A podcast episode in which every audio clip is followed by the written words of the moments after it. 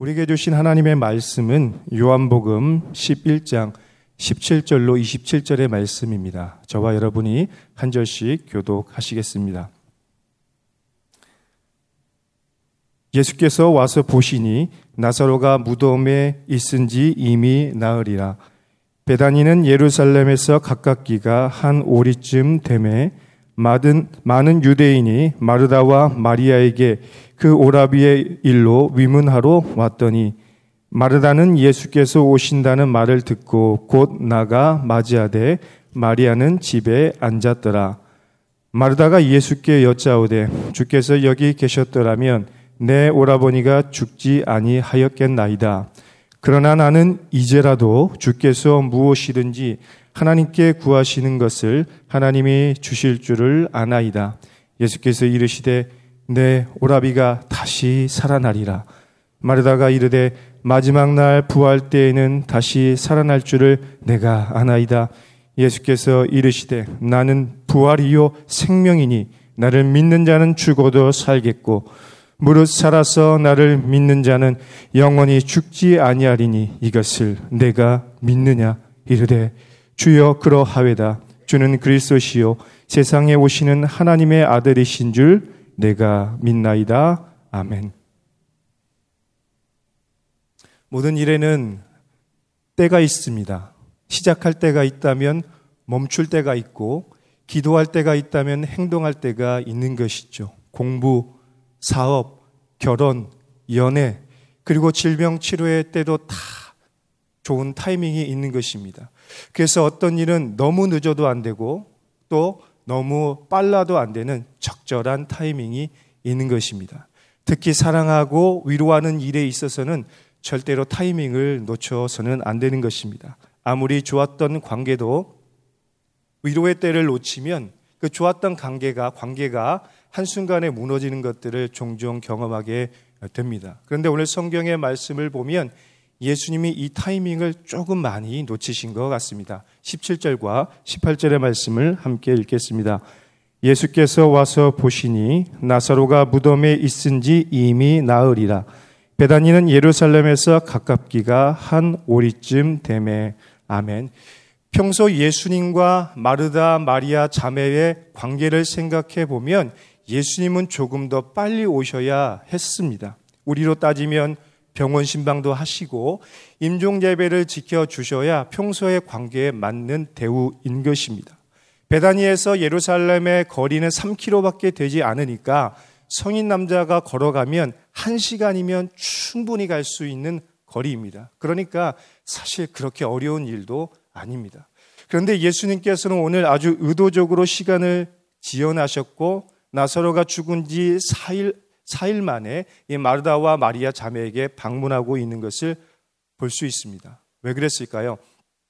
왜냐하면 당시 유대인들의 사고 속에서는 사람이 죽은 지 4일이 되면 완전히 철저히 죽어서 다시 소생할 수 없다라는 그런 믿음들이 있었습니다. 유대인의 장, 장례 관습에 따르면 이 기후 문제 때문에 시신을 당일에 매장하고 일주일의 애국 기간을 가졌습니다. 예수님은 바로 이 중간쯤에 오셨습니다. 아무도 희망이 없다. 다시 살아날 가망이 없다라고 생각하고 있을 그 절망의 때에 예수님은 찾아오셨다라는 것입니다. 그런데요, 때로는 우리의 이 연약한 믿음과 우리의 나약한 마음이 예수님의 이 모습을 보면서 마음에 안타까움이 생길 때가 있는 것입니다. 시간이 지나면 지날수록 우리의 믿음과 마음이 무너지고 연약해지는 것을 종종 경험하게 된다는 것입니다. 우리의 섭섭한 마음이 예수님을 바라보기보다는 다른 것을 바라보게 할 때가 더 많다라는 것이죠. 우리 19절의 말씀을 같이 보겠습니다.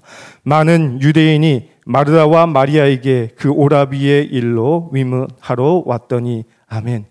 예수님의 늦어버린 이 타이밍과는 다르게 이미 많은 유대인들이 그곳에 와서 마르다와 마리아 자매를 위로하고 있었습니다. 여러분, 만약 여러분이 마르다와 마리아라면 이때 어떤 마음이 드셨을까요?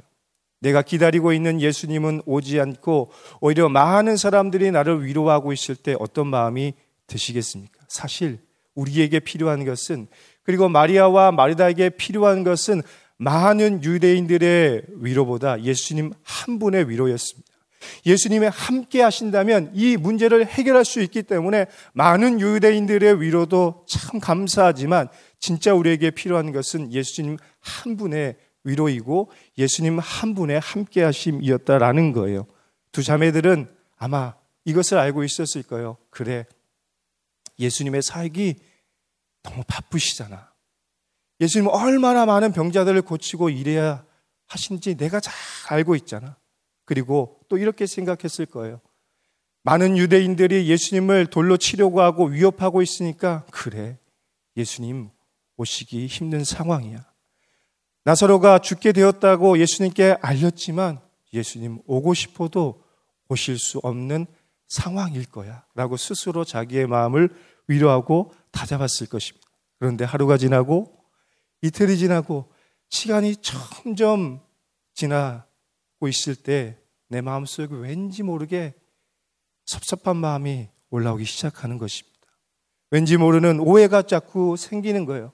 마음으로는 머리로는 다 이해하는데 왠지 내 마음속에 섭섭한 감정이 생기는 것은 어떻게 할 수가 없는 것이죠. 그래서 섭섭함과 오해 때문에 여러 가지 복잡한 생각을 하게 됩니다. 우리 20절의 말씀을 보겠습니다. 마르다는 예수께서 오신다는 말을 듣고 곧 나가 맞이하되 마리아는 집에 앉았더라. 아멘. 이렇게 기다리고 있을 때 예수님께서 오신다는 소식을 들었습니다. 마리아는 마르다는 예수님이 오신다는 소식을 듣고 나가서 예수님을 맞이합니다. 그런데요. 오늘 이 본문의 말씀을 보면 굉장히 이상한 점이 한 가지 있습니다. 그것이 무엇일까요? 평소 마르다와 이 마리아의 성격을 보면 누가 예수님께 나아가야 했을까요?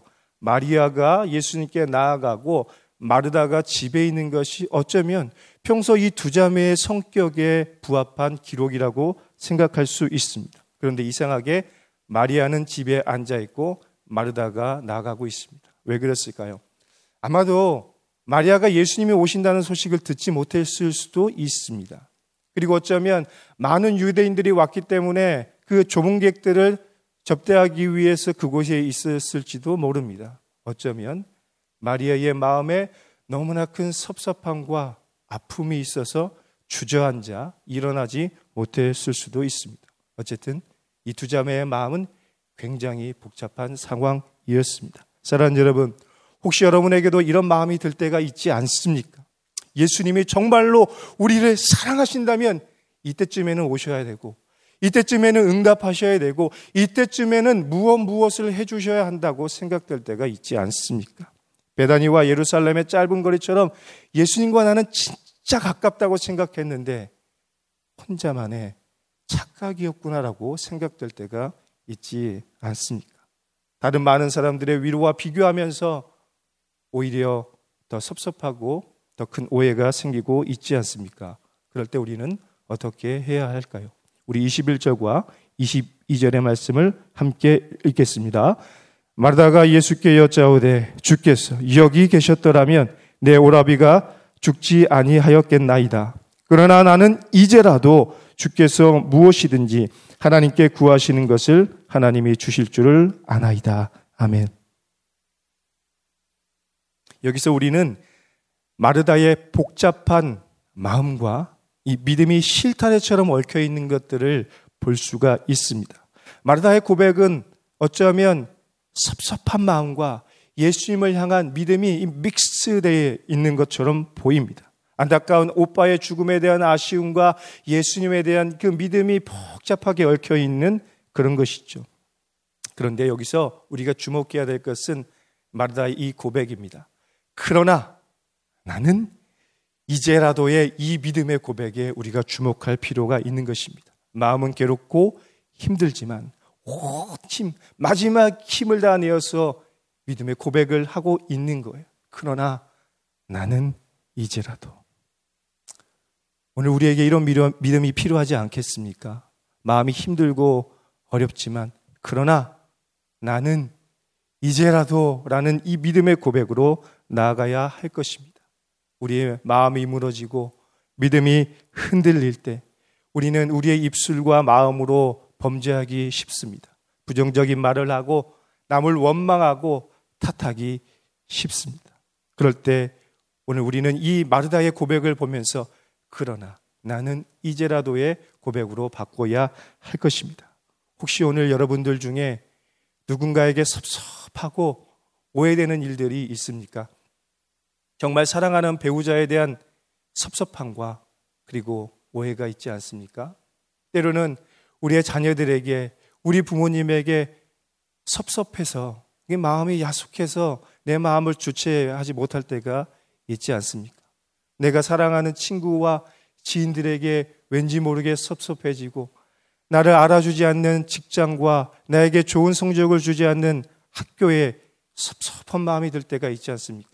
그리고 때로는 너무나 사랑하는 우리 순장님, 우리 교인들, 그리고 목회자에게 섭섭한 마음과 오해가 생길 때가 있지 않습니까? 더 나아가서 하나님에 대한 섭섭함과 오해가 생길 때도 있을 것입니다. 그렇다면 오늘 마르다가 그러나 나는 이제라도의 믿음의 고백으로 이겨낸 것처럼 오늘 그 믿음이 우리에게 있길 예수님의 이름으로 축원합니다. 그때 예수님께서 우리에게 회복을 위한 약속의 말씀을 주실 것입니다. 23절의 말씀입니다. 예수께서 이르시되 내 오라비가 다시 살아나리라. 아멘. 예수님은 마르다의 이 믿음의 고백에 이렇게 말씀하시죠. 내 오라비가 다시 살아날 것이다. 예수님의 이 한마디의 말씀을 통해서 무너졌던 이 마르다의 마음에 소망이 생기기 시작했을 거예요. 절망과 슬픔이 변하여 기쁨과 소망이 되기 시작했을 거예요. 여러분 그럴 때 있잖아요. 예수님이 우리에게 주신 어떤 한마디의 말씀 때문에 다시 일어날 수 있는 용기가 생길 때가 있잖아요. 바로 그런 것입니다. 그래서 마르다가 24절에서 이렇게 고백하죠. 마르다가 이르되 마지막 날 부활 때에는 다시 살아날 줄을 내가 아나이다. 아멘. 마르다의 부활에 대한 고백은 당시 사람들이 가지고 있던 일반적인 부활에 대한 고백이었습니다. 이 믿음도 굉장히 좋은 믿음입니다. 그런데 예수님께서는 더 위대하고 또 완전하고 또 완벽한 믿음을 우리에게 원하고 있습니다. 25절과 26절의 말씀이죠. 예수께서 이르시되 나는 부활이요 생명이니 나를 믿는 자는 죽어도 살겠고 무릇 살아서 나를 믿는 자는 영원히 죽지 아니하리니 이것을 내가 믿느냐 뭐라고요? 이것을 내가 믿느냐라고 말씀하고 있습니다. 예수님은 마르다에게 마지막 날의 부활을 믿는 것이 아니라 바로 지금 바로 오늘 부활을 믿느냐라고 물어보고 계시는 거예요. 일반적 차원의 믿음이 아니라 모든 그 믿음을 상황을 뛰어넘는 살아있는 믿음을 우리에게 지금 요구하고 있다라는 것입니다. 왜냐하면 예수님은 부활과 생명의 주님이기 때문입니다.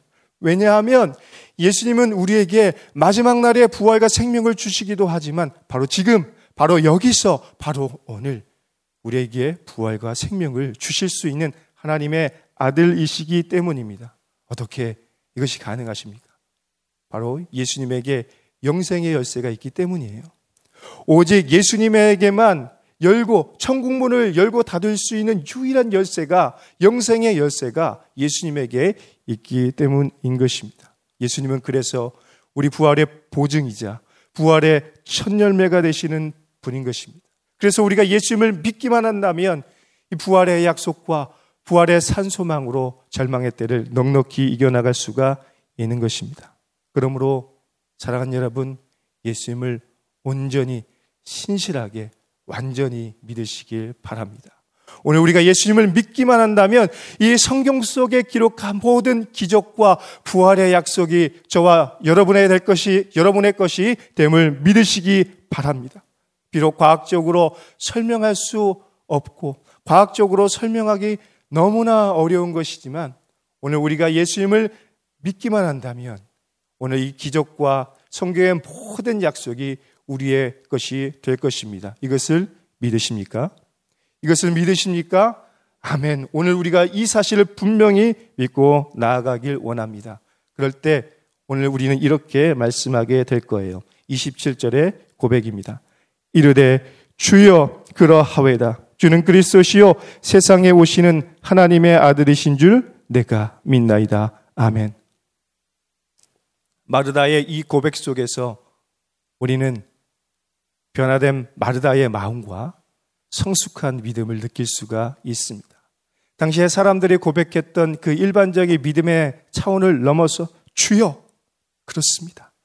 주는 그리스도시고 하나님의 아들이심을 내가 믿습니다. 내가 믿습니다 라는 이 믿음의 고백을 하고 있는 것입니다. 왜냐하면 마르다가 이제부터 본격적으로 완전히 예수님을 더 믿는 믿음이 생기게 된 것입니다. 비록 절망의 때이지만 또 예수님을 온전히 믿는 믿음이 자라나기 시작한 거예요. 어떻게 그것이 가능했을까요? 바로 성령님께서 마르다의 마음 속에 믿음을 부릴 듯 일으켜 주신 거예요. 예수님이 선포하신 이 부활의 복음, 내 오라비가 살아날 것이다. 나는 부활이요 생명이다라는 이 예수님의 선포가 마르다의 마음을 변화시킨 거예요. 그리고 마르다의 마음 속에 소망을 줬고 마르다의 죽은 영혼이 다시 일어나게 된 것입니다. 오늘 우리가 예수님을 온전히 믿기만 한다면 마르다가 지금 부활을 경험하고 부활을 확신하고 부활의 산소망으로 일어난 것처럼 저와 여러분도 오늘 다시 일어나게 될 것입니다. 사랑하는 여러분, 나사로의 죽음은 마르다와 마리아 자매에게 굉장히 충격적이고 너무나 가슴 아픈 일이었습니다. 그리고 예수님의 오랜 부재는 예수님과 마르다 마리아 자매의 관계를 깨뜨릴 수 있는 그런 어려움이 될 수도 있었습니다. 하지만 하나님은 이 절망의 때를 기적의 때로 부활의 때로 바꾸어 주셨습니다. 시간의 마스터이신 예수님께서 우리 인생 최악의 때를 최고의 기적의 때로 최고의 영광의 때로 바꾸어 주신 것입니다. 사랑하는 여러분, 혹시 오늘 여러분 가운데 예수님의 오랜 부재 때문에 섭섭함을 느끼고 오해가 생기는 분들이 있습니까? 혹시 누군가 때문에 야속하고 섭섭해서 절망하고 무너진 심령들이 있으십니까? 그렇다면 오늘 이 말씀을 보십시오. 오늘 예수님께서 우리에게 말씀해 주신 이 약속의 말씀을 붙잡으십시오. 그러면 좌절하고 절망했던 우리의 믿음이 주님으로 말미암아 다시 소생케 되고 마지막 날에 있을 부활이 아니라 바로 오늘 부활을 확신하고 그 부활의 능력으로 살아가게 될 것입니다. 그러나 이제는 이라는 믿음으로 오늘 하루를 살아가실 때 성령님이 여러분에게 지혜와 힘과 능력을 주실 것입니다. 절망과 소망을 부활의 능력으로 바꾸는 복된 하루가 되시길 예수님의 이름으로 축원합니다. 함께 기도하시겠습니다. 존귀하신 주님, 우리 인생의 최악의 절망의 때에 주님은 부활의 주님으로 생명의 주님으로 우리에게 찾아와 주셔서 감사합니다. 때로는 우리의 연약한 믿음이 우리의 연약한 마음이 섭섭함과 또 오해를 느끼고 여러 가지 복잡한 심정으로 무너지기도 합니다. 그러나 주님, 오늘 마르다가 그러나 나는 이제라도의 믿음으로 고백하며 부활과 영생의 주님을 소유하고 나아갔던 것처럼 오늘 우리에게 그 살아있는 믿음, 부활의 믿음을 허락하여 주시옵소서 이 모든 말씀을 살아계신 예수님의 이름으로 기도 올려드립니다. 아멘.